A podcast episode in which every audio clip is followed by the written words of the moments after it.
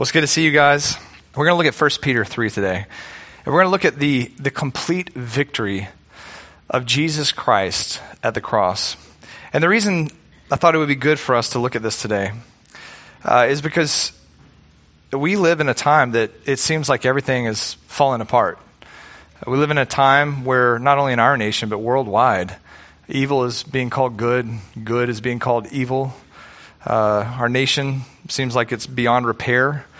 Uh, evil is rampant right now all around us, and we see it. Uh, we see it in the news, we see it in the workplace, we see it in our families.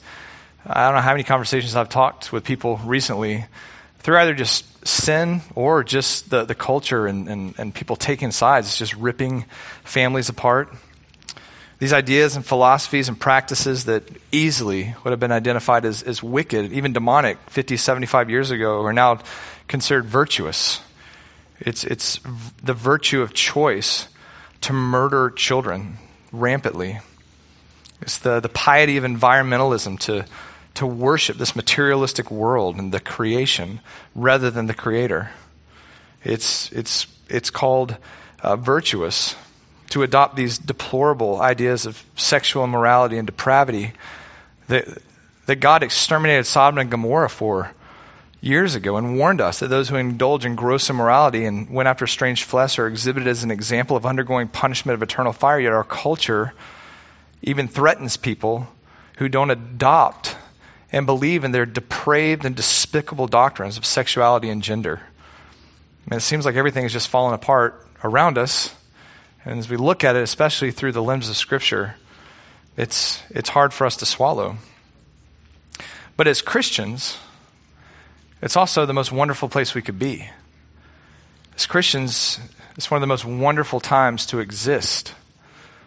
And it's a wonderful gift to have the written word of God to guide us, to have the Spirit of Christ to interpret his truth for us, and to have the body of Christ to surround us in these times for our edification, and our sanctification and for us to remind one another that we must set our minds on things above and not things of this earth. And our Lord and Savior Jesus Christ has already triumphed over sin and death and has proclaimed his victory to all spiritual beings and will return again and will reign. Sometimes, at least for me, and I, I imagine for you as well, it is good to get out of the weeds and to look at the end and remember what he has always proclaimed in his word and to remind ourselves of who is the triumphant, victorious Redeemer of man and the one that will heal and, and this, this, this creation and reign forever as king. And then get back down in here and keep fighting and keep finding our brother and keep edifying one another. When things seem like they're falling apart, it's good to get out, to look at the end, to focus on Christ, to give us the strength and the courage, the comfort, the peace uh, to, to keep going and to live on this earth in the way that, that, that He calls us to. When we open the living Word of God, we see the triumphant victory, uh, victory of Jesus Christ from the beginning to the end. To the end. As soon as sin came into the world in Genesis three, the first thing God did was tell us that He's sending one to crush the head of the serpent. Right, and then at the very end, we see that, that Christ cast Satan into the lake of the eternal lake of fire for all eternity, and that's the end of Satan. That's the end of sin. That's the end of temptation and death. Jesus Christ is the victorious King. He is Lord. He is our Savior, and He has eternal victory. And our victory over sin in this present world is in Christ and Christ alone. It's not our job to eradicate sin. And it's not our job to make sure that evil is, is done away with. That is his job, and he will do that. It's our job to trust him, to submit to him in this present world system, and to live faithfully and obediently to what he calls us to do in his word. Jesus is the triumphant, victorious Redeemer of man, and we are victorious in him. So this morning, I want to look at a little piece of scripture that, that sometimes we, we read right over. And we miss the, the, the glory of these verses. And like I said, I think it's good for us to look at the victory of Christ because it reorients us, it gets our bearings straight. When we look at 1 Peter 3, it gives us the opportunity to recalibrate our spiritual bearings as we examine the triumphant victory of Jesus Christ and his proclamation of his victory to angelic majesties and to even demonic uh, beings. So open your Bibles to 1 Peter 3 if you haven't already. And while you're opening to 1 Peter 3, let me tell you a little bit about this letter. This letter was written to people who were suffering. This letter was written to a small remnant of Christians who knew Peter and were suffering in a world where they had been dispersed, they had been separated from uh, inheritance, from families, from church, from all things that belonged to them on this earth. Most of them had lost what they had worked for, and now, through the government uh, uh, uh pushing them out into Asia Minor, they, are, they have been scattered all over the place. And Peter's writing this letter to a scattered brethren who are, are, are, looking at their circumstances. Not only have they been ripped out of family and home and things like that, but they've also, in the current culture they're in, they're not wanted. People don't want them there. And they're suffering in the workplace, they're suffering in their culture, they're suffering even in their families, and they're even experiencing suffering from fellow believers. They're in a dark and low place. And Peter writes this letter to them to remind them that this is the grace of God and they must stand firm and trust Him. Don't trust in what your eyes see and the circumstances that you're in, but trust in Christ and in Christ alone. In fact, he tells them to arm themselves for death, prepare for death so that they would live their life for the will of God in the midst of suffering. Brothers and sisters, I think we need to hear this message. And I think 1 Peter is a very relevant letter to, to where we are heading in this nation and in this world uh, really, really quickly. So we want to follow the example of our ancestors in the faith as they follow the example of Jesus Christ. And if you look at this letter, the context of this letter as a whole, it helps us to understand what we're about to read this morning. So really quickly, let's look at what First Peter is all about. First thing, like I said, in First Peter, the Lord is reminding the recipients of this letter, and Peter is shepherding uh, his children that have been scattered abroad to rejoice, to be thankful, to be prepared for suffering, to be submissive, and to persevere to the very end. Those are, the, those are key things that he says over and over and over. The whole letter is about suffering. But he doesn't tell them to huddle up in their Christian little Christian bubble and, and try to find some comfort and peace and in, in, in the familiarity of, of one another or something like that. He doesn't tell them to flee. He doesn't tell them to fight. He tells them to rejoice, to be thankful, to be prepared, to be submissive, and to persevere. And all these things are grounded in the example of Jesus Christ and the power of Christ.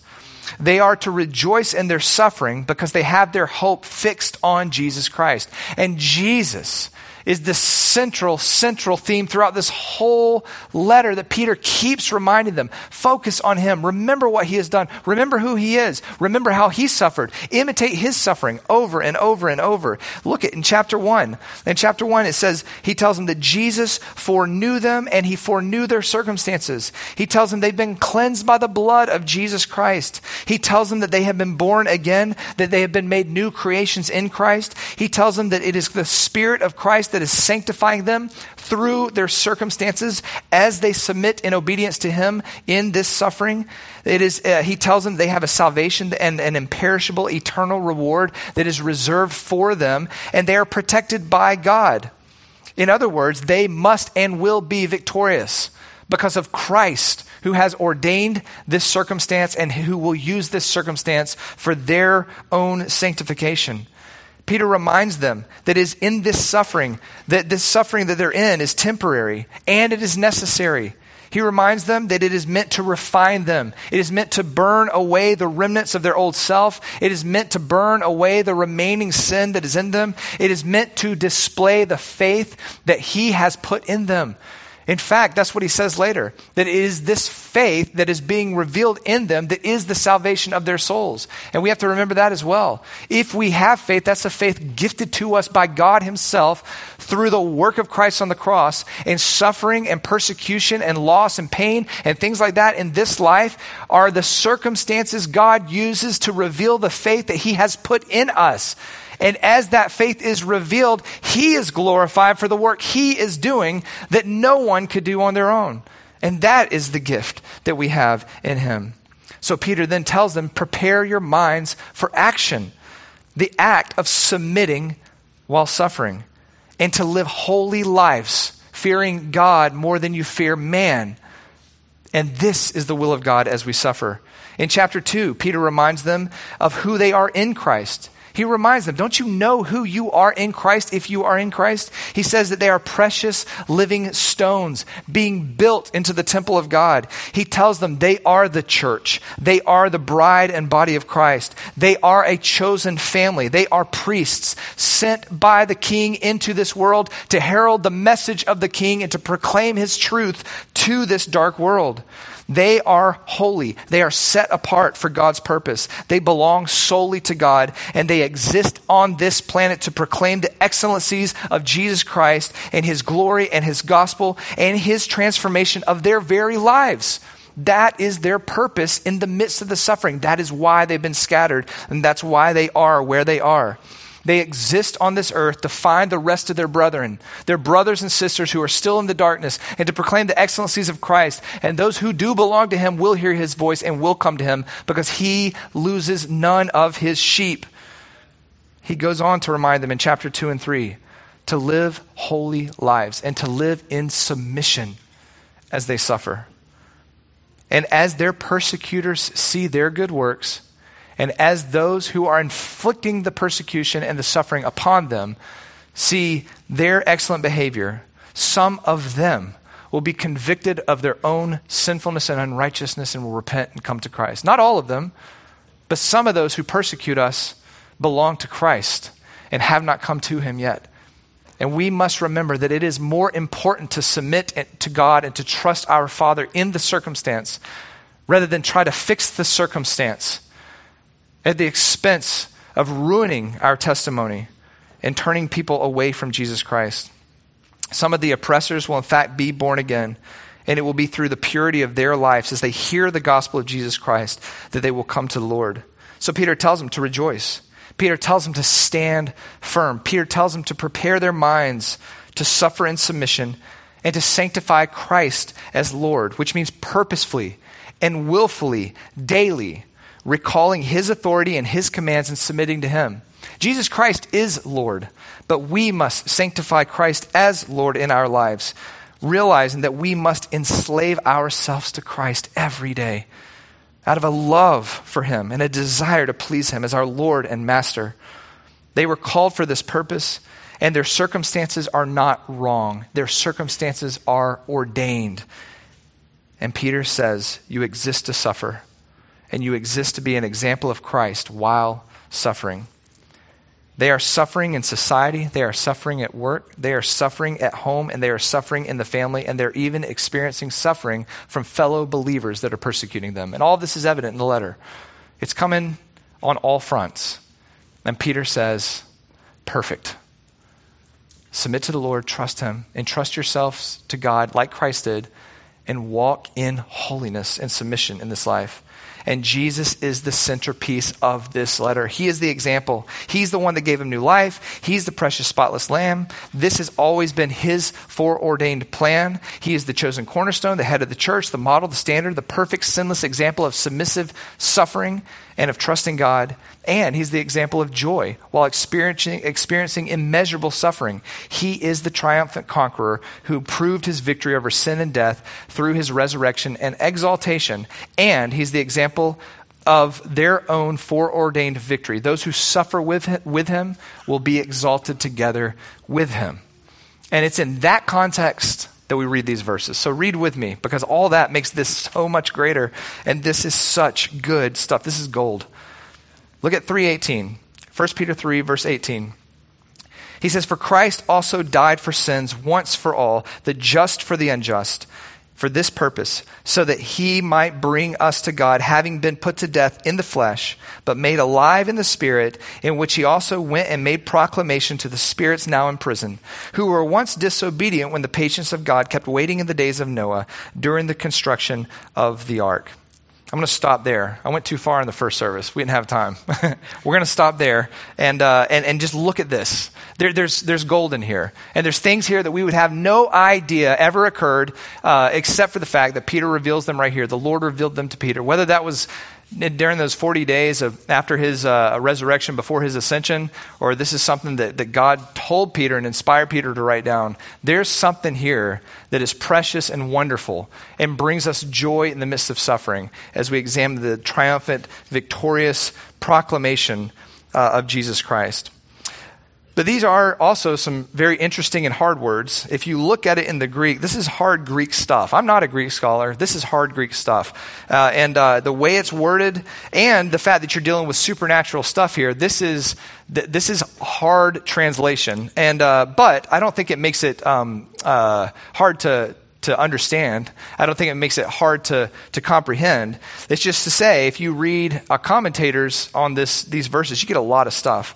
In fact, many interpreters have taken these verses and come up with some crazy, outlandish stories that create many more problems with other parts of Scripture. And it's like, if you can just look at this in the context and read it for what it says, it makes a lot of sense. But there's been people that have taken these verses and made it mean a lot of stuff. Everything from Jesus suffering in hell to pay for our sin, which does not happen, and it does not fit fit with the rest of the narrative of the Bible. Everything from Jesus saving people from hell by pre- preaching the gospel, Jesus giving believers or unbelievers in hell a second chance for salvation, Jesus preaching through Noah to people that were lived before the flood, or even going into the next verse that water baptism is essential for the salvation of your soul, which makes no sense. And in fact, actually, it's in the it's in the text. Let's just nail that down real quick. Look at this, verse 21. Corresponding to that, baptism now saves you. There's no period there. There's an explanation right after it. Not the removal of dirt from the flesh. In other words, not water baptism, but an appeal to God for a good conscience through the resurrection of Jesus Christ, who is at the right hand of God. So it's not water baptism that saves you, it's Christ that saves you, period. That's, it's that simple. It explains it in the verse itself. But that's not what we're talking about today, and I need to stick to notes. So coming back to this. I think the confusion of all of this stuff comes from, like I said, maybe a lack of understanding of the scriptures as a whole, or maybe a lack of belief in the content. Because there's some stuff in these verses that causes you to go, what is he talking about?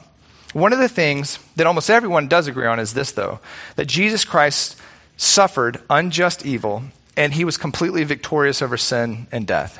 And that is a no brainer. So this morning we're going to look at the victory of Jesus Christ.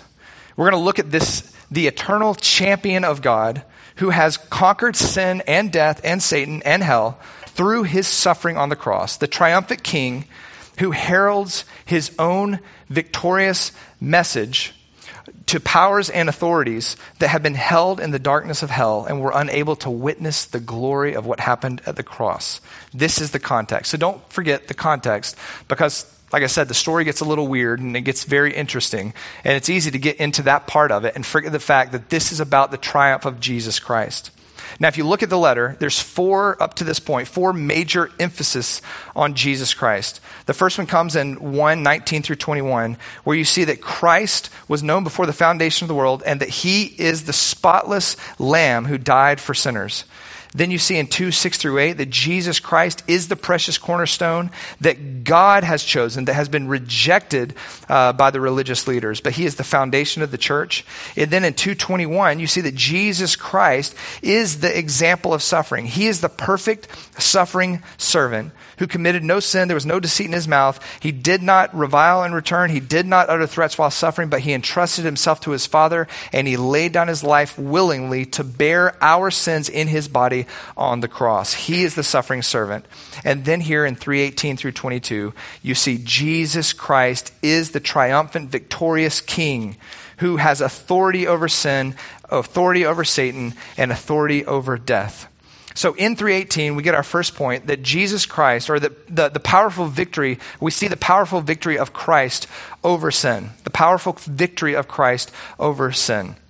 He says here, For Christ also died for sins once for all, the just for the unjust, with a purpose clause here, so that he might bring us to God, having been put to death in the flesh, but made alive in the spirit.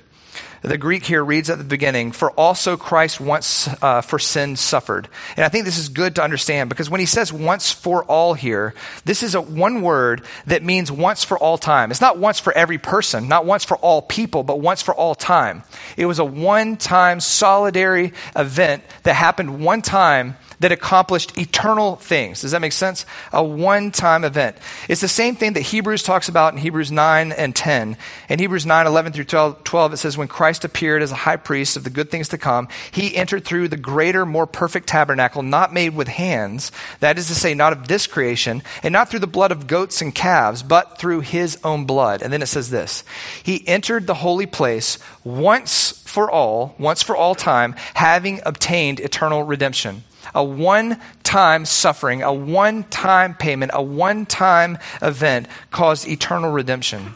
In Hebrews 9:28, it says Christ also, having been offered once to bear the sins of many, will appear a second time for salvation without reference to sin to those who eagerly await him. So a one-time sacrifice caused perfect victory over sin. Hebrews 10, 12 through 14 says it this way He, Jesus Christ, having offered one sacrifice for sins for all time, sat down at the right hand of God, waiting for that time onward until his enemies be made a footstool for his feet.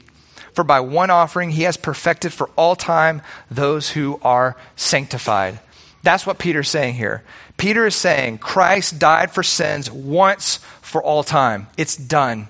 The victory is complete. What he accomplished on the cross has eternal redemption. What he accomplished on the cross sanctifies us from our sinfulness once for all. He died here, it says, for uh, once for all. And the word died here actually is the word suffered, which is good to see because this word is, is said over and over and over and over in 1 Peter.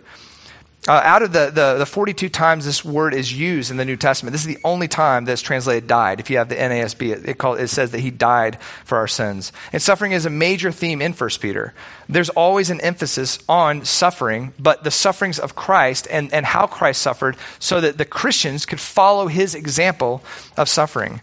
I can't read all these, but in 1 Peter 1 11, 2 19, 2 20, 21, 23, chapter 3, 14, 17, chapter 4, verse 1, 13, 15 through 16, and 19, chapter 5, 1, chapter 5, 9, and 10. Over and over and over, you see them talking about suffering. Christ has suffered in the flesh. He was the one that suffered. You share in the sufferings of Christ. Make sure you suffer as a Christian.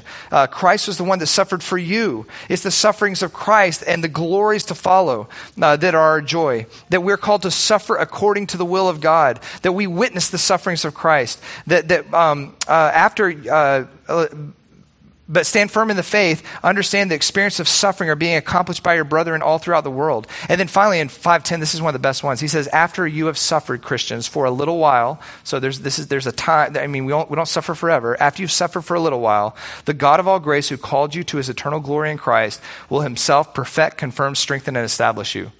He ends the letter with that. This suffering is temporary, and it's only for a little while it ends with death. You only suffer until you die. And that's the end of suffering for the Christian. And at your death, he will perfect, confirm, and strengthen and establish you for all eternity. So prepare yourself. Prepare yourself, arm yourself for death so that you live right for Christ in this life. This suffering, suffering is temporary and it's only for a little while and he goes on to say that the just suffered for the unjust. Basically, the, the sinless Christ suffered so that we could have salvation. Jesus Christ was victorious through his suffering, and his suffering brings our salvation. We are led to victory through his victory. Our suffering only produces victory because of what he suffered and the victory that he accomplished on the cross. Does that make sense? Our suffering is victorious only through his suffering. And think about that. The worst they can do in this life is kill us, right? And what does killing do? It takes us directly home to Him, right? When we die, that's immediate sanctification, immediate glorification. Immediately, we are in the presence of Christ for all eternity. We are at rest, and there is no more fight. There is no more sin. There is no more indwelling battle. We are glorified together with our Lord and Savior. So the worst they can do is that. So, so prepare and live for Christ. That's what he's saying. But he says all of this. Christ did all of this. He, he died once for all, the just for the unjust, and then he gives us the purpose so that he might bring us to God. This is the good news. This is the gospel. This is why Christ died for us. The purpose of the unjust suffering of Christ, or the just suffering for the unjust, is so that he might bring us to God to bring to God. It means to lead forth, to bring into the presence. This is a way to describe reconciliation between sinners and a holy God. And it's only, only possible through what Christ has accomplished on the cross. Romans 5.10 says, while we were enemies, we were reconciled to God through the death of his son. That's the only way. Not through your church attendance, not through your good works, not through your confessions, not through anything that you can produce, but we can be reconciled to God only through the death of his son. 2 Corinthians 5 talks about the same thing. He says, Now all these things are from God who reconciled us to himself through Christ. The only way for unholy, unrighteous, sinful people like you and me to ever approach a holy and perfect God is through Christ, through the blood of Christ. Our good works will not get us there. Magical prayers will not get you there. Even your faith will not get you there. It must be the faith that He puts within all of His children. And that is the only faith that works. The faith that He instills within us. Christ's powerful victory over sin is our victory, and we have victory in Him and in Him alone because of what He accomplished on the cross. This is the powerful victory of Jesus Christ over sin. And that leads us to the next point. He has victory, it was accomplished at the cross. This is our joy, and this is His joy. But what He did next is super cool. Look at the next verse, verse 18. And this is the proclamation of that victory by Christ in hell. He says, having been put to death in the flesh, but made alive in the spirit, in which also he went and made proclamation to the spirits now in prison, who were once disobedient when the patience of God kept waiting in the days of Noah during the construction of the ark, in which a few, that is, eight persons, were brought safely through the water. The proclamation of the victory of Christ or by Christ in hell. Like I said, this is something that we would have no idea even occurred if it weren't for Peter writing it down, if it weren't for Christ relaying this information to Peter. But this is gold that brings us joy and assurance that Jesus Christ is the triumphant, victorious Redeemer of man. Jesus Christ did visit hell after his death and before his resurrection, but not to suffer. That was complete at the cross.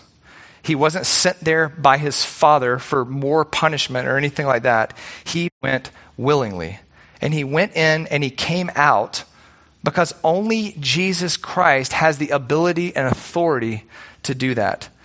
He is the authority over hell, and he holds the disobedient in hell, reserving them for his own judgment at the great white throne.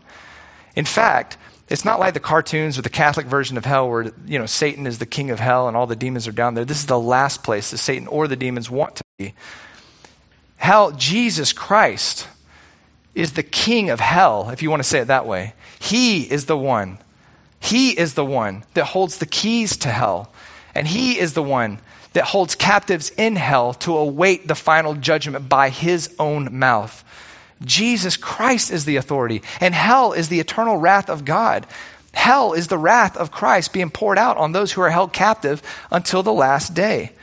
And Christ went into this place and he proclaimed his victory to those who would never have been able to witness what just happened at the cross. So I think there's five questions to ask ourselves here. Five questions that the text reveals to us that gives us insight into what happened here. First, when did Christ go? What did Christ do? Who did Christ visit? Where did Christ go? And why were those people there? Why were those things there, if you want to say it that way?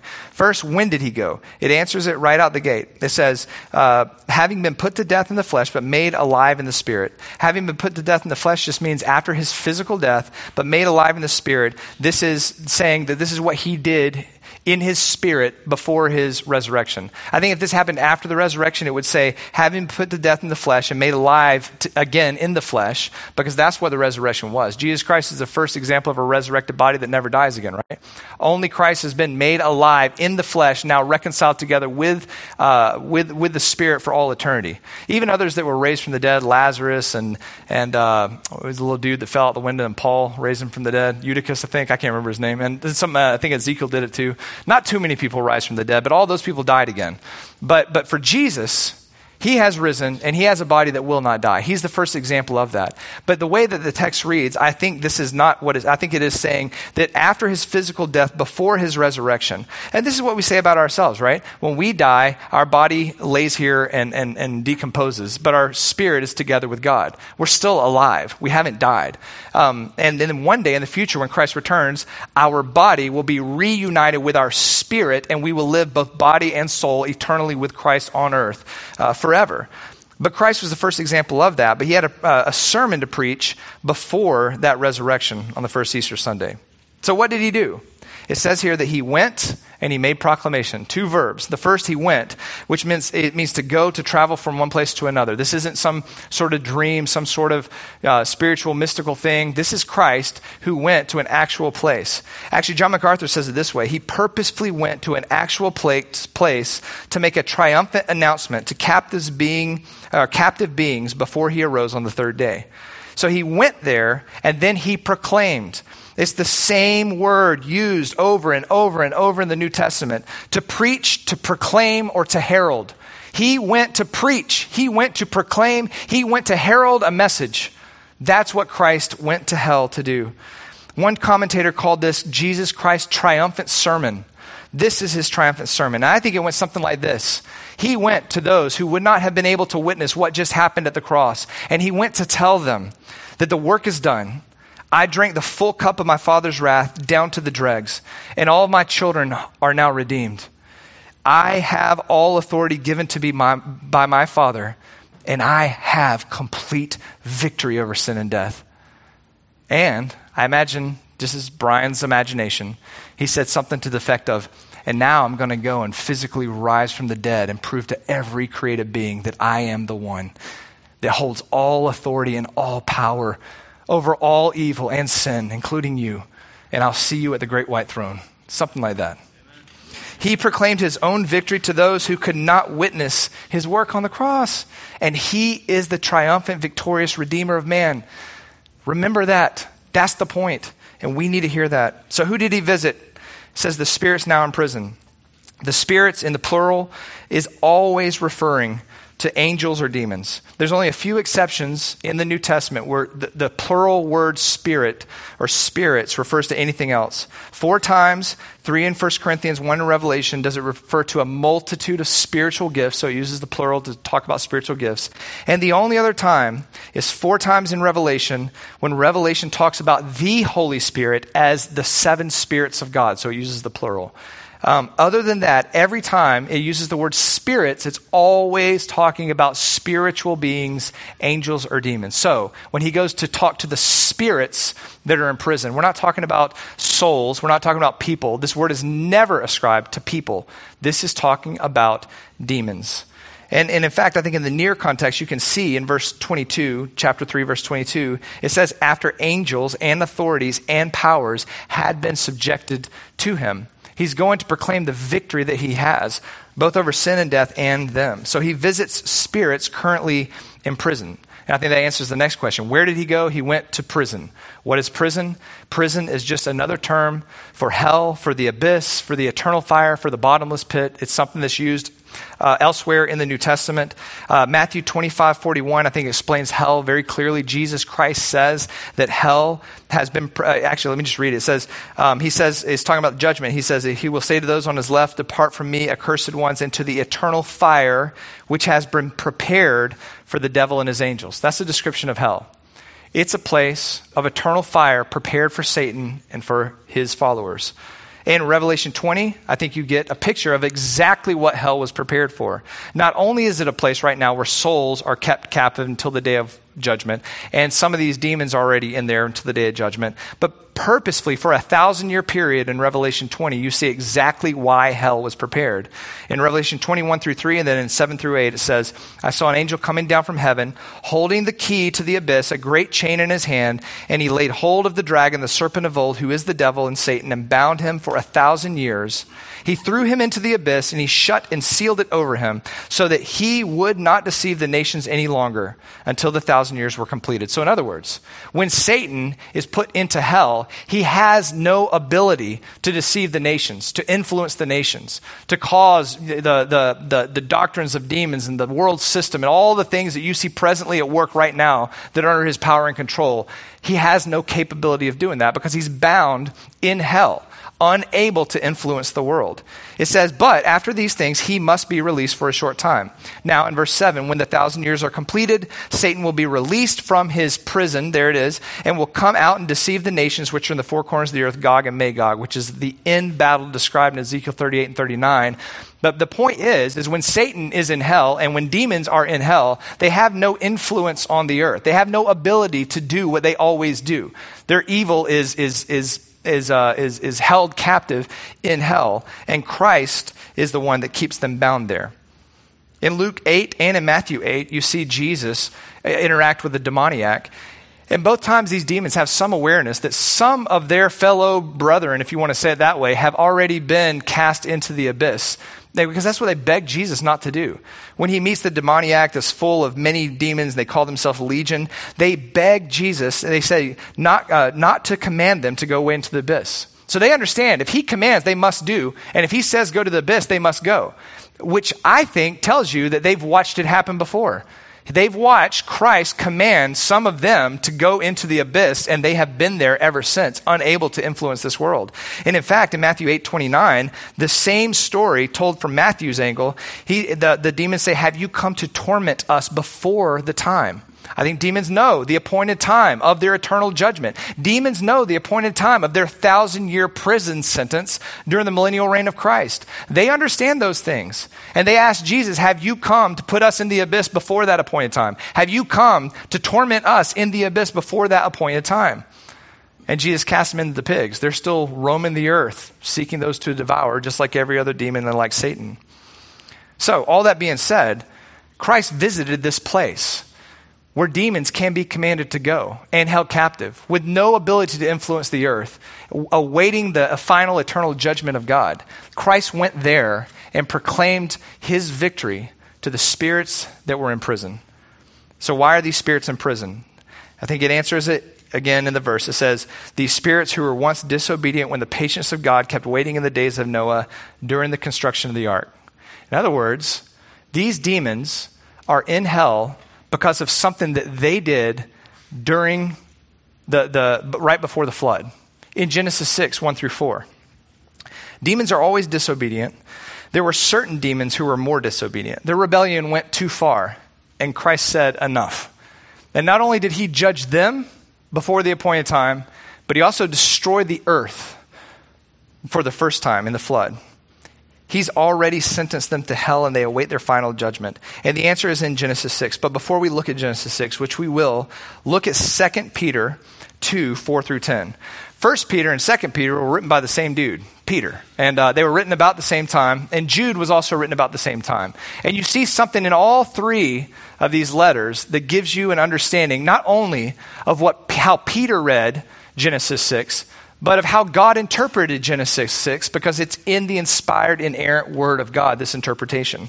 So Peter is talking about these spirits that were in prison during the days of Noah when the patience of God kept waiting before the flood. And then in 2 Peter 2, 4 through 10, you see Peter say the same thing in another letter.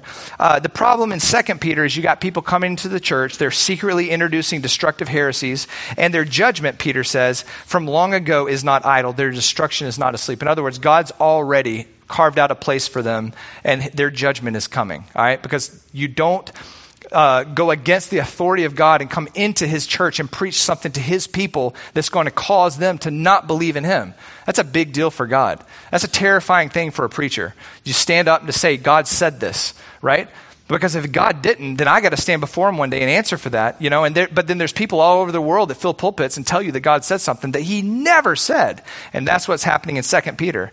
And then Peter gives two examples of God's judgment and how God judges those who revile authority and who engage in immorality, and how God saves his people. The first time is in the flood with Noah. Look at verse 4 and 5. It says, For if God did not spare angels when they sinned, but cast them into hell, and committed them to pits of darkness reserved for judgment, and did not spare the ancient world, but preserved Noah, a preacher of righteousness, with seven others, when he brought a flood upon the, uh, the world of the ungodly. So look at this. Both times, every time the, the flood is mentioned or this time is mentioned, these angels are also mentioned. And there's a judgment for the disobedient angels, casting them in hell. There's a judgment of the ancient world being destroyed by the flood. And there's the rescuing of eight people, Noah, through the ark that God told him to build. So God rescued Noah through the one boat that would make it through the flood. And then the next thing, uh, Sodom and Gomorrah, verse 6 through 8.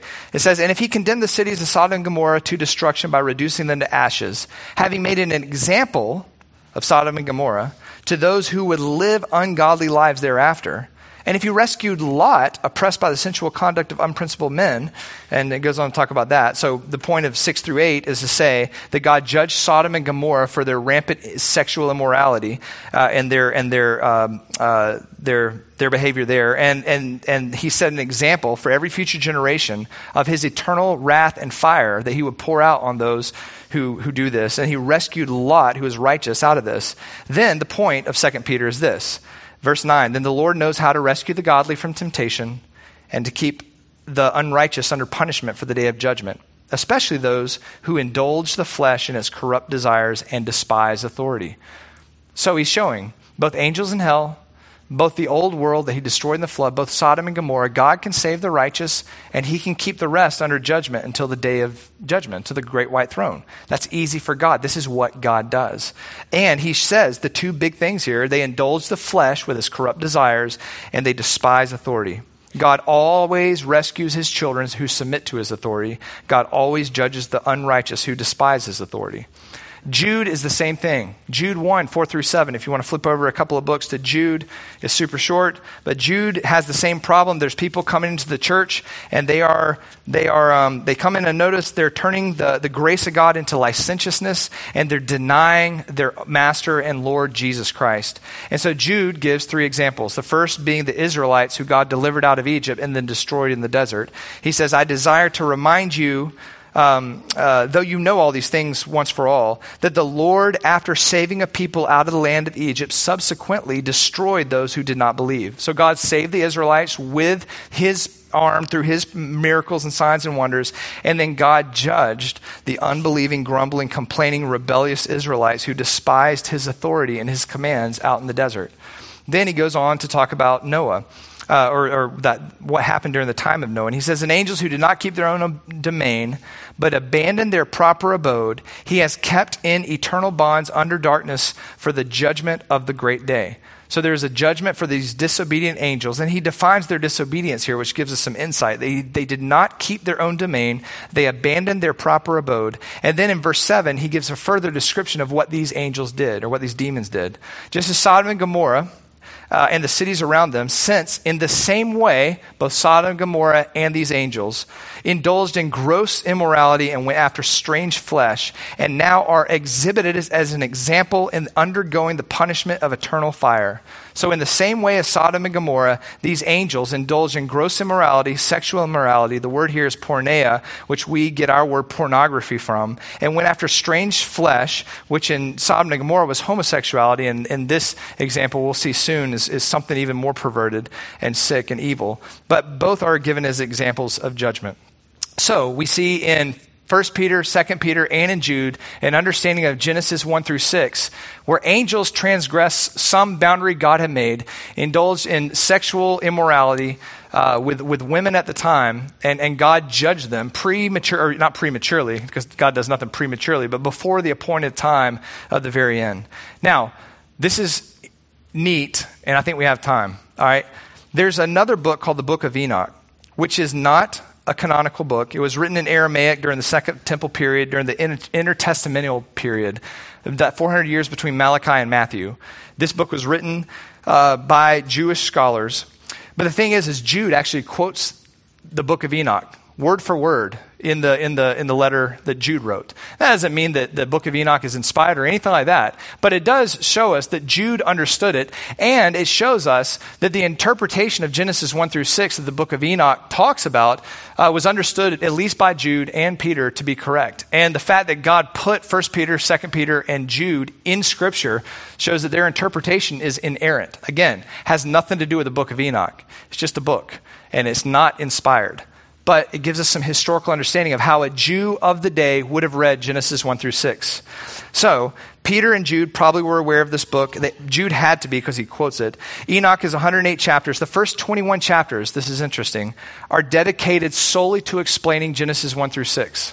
All right? I'm sorry, Genesis 6, 1 through 4. Four verses in Genesis. And it's very clear in the book of Enoch that the Jewish scribes and scholars of that day were aware of the supernatural story that we just talked about. They had a very clear understanding that Genesis 6, 1 through 4, was talking about angels who had sexually immoral relationships with women and had been cast into hell because for many, many pages, it talks about it. And, it. and, it. talks about conversations that these angels had, conversations that these demons had with one another. And Enoch embellishes this story. He documents conversations that, again, are not scriptural and are, are not in there. But the point is, is the interpretation of that day was that these demons lusted after women. It says 200 of these fallen angels bound themselves together with a curse to choose women to be their wives and to have offspring with them. They produced uh, demonic offspring, the giants, the Nephilim, who were hostile towards mankind. They were at war with mankind. And these demons also introduced demonic rituals, cultic practices, teaching enchantments, astrology, worship of the earth, worship of the skies and their signs, what we would call New Age environmentalism. And then in Enoch 9, 8 through 9, it says these demonic beings, having gone to the daughters of men upon the earth and slept with the women and defiled themselves and revealed to them all kinds of sins, and the women bore giants, the whole earth has therefore been filled with the blood of unrighteousness. And this brought about the judgment of God in the flood. All right? Now, again, the book of Enoch is not inspired. There's all kinds of things wrong with it. But it does show us that this is how a Jewish person would have read Genesis 1 through 6. And even Peter and Jude agreed with an interpretation that there were angelic authorities that somehow married women at the time and created evil offspring, and this is part of the judgment of God. And it was so wicked and beyond the bounds of what God had declared, so bad that God bound these demons in hell already, and they await the day of judgment. So let's read Genesis now. Genesis 6, 1 through 4. It says, Now it came about when men began to multiply on the face of the land, and daughters were born to them that the sons of God saw the daughters of men were beautiful, and they took wives for themselves, whoever they chose. And the Lord said, My spirit shall not strive with man forever, because he also is flesh. Nevertheless, his days shall be 120 years.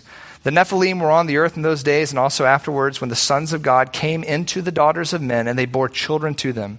Those were the mighty men of old, uh, the men of renown. And the Lord saw the wickedness of man was great on the earth, and every intent of the thought of his heart was only evil continually. And the Lord was sorry that he had made man on the earth. He was grieved in his heart. And the Lord said, I will blot out man, whom I have created from the face of the land, from man to animals to creeping things and to birds of the sky, for I am sorry I have made them. But Noah found favor in the eyes of the Lord. This is a sad, sad, sad story.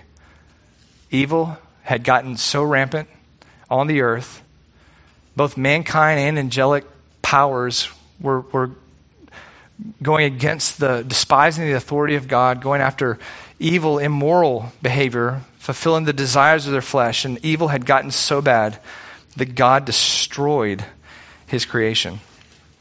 Sons of God always refers to angels in the Old Testament.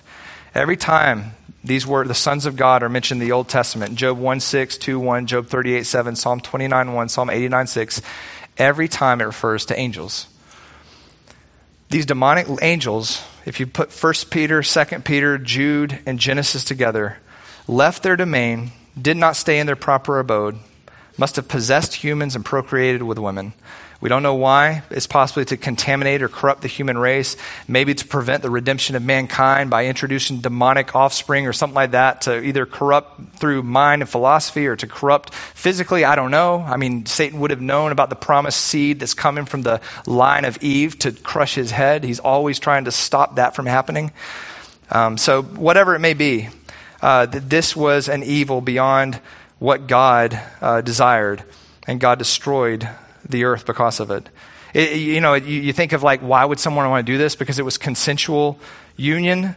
Uh, but, but think about even our world right now. Mankind is always looking for transcend, uh, transcendent experiences, life over death, spiritual ascendancy, exaltation. Many pagan religions include sexual deviation to attain higher levels of existence and spirituality. We have drugs, orgies, pornography, religions that promote sexual promiscuity and sexual evil. Whatever it was, it's not hard for us to imagine that that men or that women would want to engage in deviant sexual experiences in order to transcend boundaries and identities and patterns that God has established. I mean, you see that at play right now around our, our world. People trying to, to, to, to engage in some sexually immoral behavior to, to transgress boundaries and, and, and, and uh, uh, patterns that God has established, whatever it may be. Our culture is not far from this. Our world is not much different than this. But what Peter is trying to say, and what we see throughout the Word of God, is no matter how evil and how dark and how depraved, how sexually deviant and immoral culture may be, God always reserves those who despise his authority and go against him for his judgment, and he always rescues his children. So, in the midst of the darkness, you got to get out and look at the end and look at Christ who has victory over sin. Christ, who has proclaimed that victory over these angels that did this in the first, the first thousand years of creation. Christ. And they, they saw him and they heard his voice as he proclaimed his victory. And they're going to hear his voice again at the great white throne of judgment. And the, and, and, and the hope is that none of you will be there together with him, with them that you will know him as Lord and Savior here, that you will have victory over sin and death through the victory that Christ had on the cross, so that you will never, ever have to hear the voice that they heard in hell and, and hear it at the great white throne of judgment when Christ judges all of those who join in their rebellion. These demons who despised authority during the time of Noah and, and sinned and left their own domain and went after strange flesh, indulging in sexual immorality with women, and had offspring that were evil, possibly to corrupt the human race. All of these God has already cast into the pit of hell, and he keeps them under the eternal bonds in the pit of darkness, reserved for his punishment on the great day of judgment. And Peter is basically saying, things have gotten really, really, really bad before. And the people that were reading this letter, they weren't quite there yet. And you and me, we're not quite there yet. But even when it got that dark, God still rescued everyone who belonged to Him. He got them on that boat and He took care of them. And He rescues all of His children in the midst of the darkness. But we trust in Him and Him alone. And we got to remember who is the triumphant, victorious Redeemer of man. It's Jesus Christ. He, he, he, he uh, got, he accomplished that victory on the cross. During, after his death, before his resurrection, he proclaimed that victory to those who are in prison, and he will return again and reign as king forever. All authority belongs to Jesus Christ. He has conquered all the demonic forces behind the unrighteous people inflicting suffering on Christians. He has proven willing even to cast spiritual deviants into hell before judgment to save his people. Jesus Christ visited these demons to proclaim his victory, and he will see them again to cast them into the eternal lake of fire. He has already triumphed over the most evil forces of the spiritual world and the physical world, and it's not hard for him. So, our job is to entrust ourselves to our faithful Creator, to submit ourselves to Him, and to obey His word while suffering, to understand that our job on this earth is not to end suffering, but to preach the gospel of Jesus Christ to those who are in the darkness, who may even be causing our suffering, so that we call all of those who belong to Him out of the darkness into His marvelous light, and then to remind each other to, to, to fix our mind on things above, not on things of this earth, to focus on Jesus Christ, and to live in holiness and righteousness in this life so that we do all things for His glory. He has overcome the world, and all those who are with Him will overcome the world. We must trust our Father. We are the overcomers. Let me end with 1 John 5 1 through 5. First John says this Whoever believes that Jesus is the Christ is born of God, and whoever loves the Father loves the child born of him. By this we know that we love the children of God when we love God and observe his commandments. For this is the love of God, that we keep his commandments. And his commandments are not burdensome. For whatever is born of God overcomes this world. And this is the victory that has overcome the world, our faith. Who is the one that overcomes the world but he who believes that Jesus is the Son of God? Things may be dark around us, but who cares? We have the light of Christ. So live in submission to Him. Live holy lives. Focus your mind on the victory of Jesus Christ at the cross and the coming victory when He returns. And then, and then go proclaim the gospel, even to those who hate you, and edify your brethren so that we remain faithful in this life and glorify Him with every thought, every word, every action. We need to hear this. Arm yourself for death so that you live the rest of your life, not for yourself, but for the glory of Christ. Let's pray. Father, thank you for your word. Thank you, Father, for even, even in this, this tiny little story, not only do we see the victory of Christ on the cross, but we see Christ proclaim his victory to some of the most evil and deviant demonic powers that have ever existed. And there is nothing that Satan or any demonic force or any force on this earth can do to stop Christ. There's nothing that can separate God's children from his love. There's nothing and no one that can snatch the sheep of God out of the hands of the shepherd that holds them. There is nothing that can separate us from him. So, Father, help us to stand firm, to see that this is the true grace of God. Help us to stay focused to not get caught up in all the, the ideas and philosophies and evil things of this world that, that, that distract us and keep us from preaching the truth of Jesus Christ and keep us faithful to Him. Help us to, to, to fix our eyes on the triumphant, victorious Redeemer of mankind, Jesus Christ, and help us to imitate Him in our suffering and entrust ourselves to our Father and submit to Him and suffer and die and, and, and go be with him. Lord, give us strength to suffer in this life and to imitate Christ. We pray all this in your heavenly name. Amen.